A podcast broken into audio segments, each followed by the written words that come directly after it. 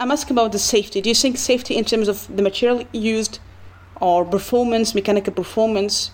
Um, how you can tell us more about how we can make ha- uh, we make sure that medical robotics are safe? The how can you make sure that robots are safe and uh, from a mechanical and electronic perspective?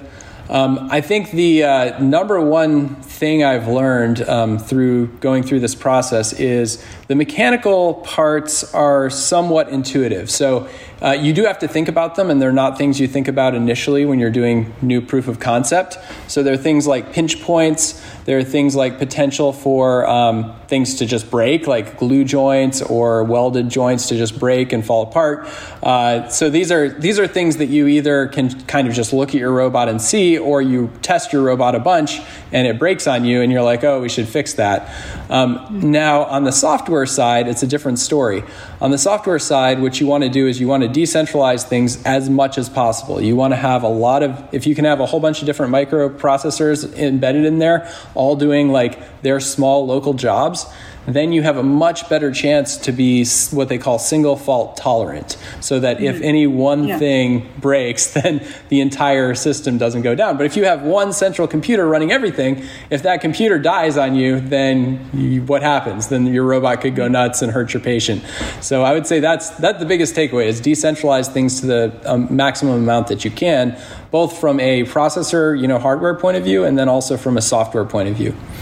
I would. I'm curious to ask you this question. For example, the cochlear implant. When you design the shape, either indulation or maybe bending inside the cochlea, do you think that maybe uh, simulation give you insights? For example, do you, how much amount of friction you need your robot have to with the tissue? How you see these parameters and when you design uh, the continuum robot?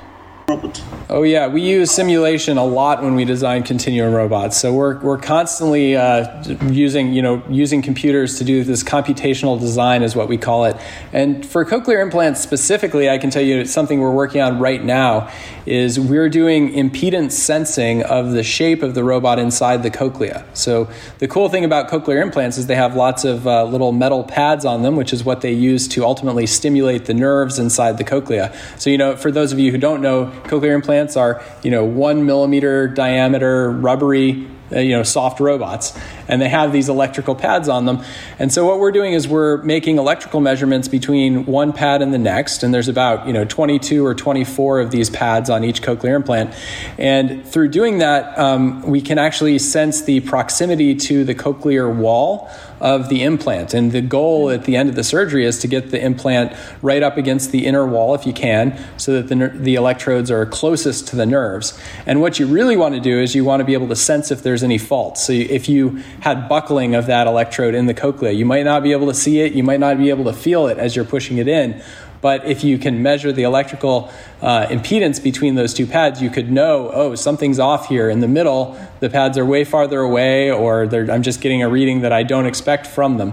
So we're kind of doing shape sensing and proximity sensing to the wall of the cochlea um, using those built in electrical pads, which is a really really cool way to use something that's already there for you um, in, a, in a neat way in a cochlear implant.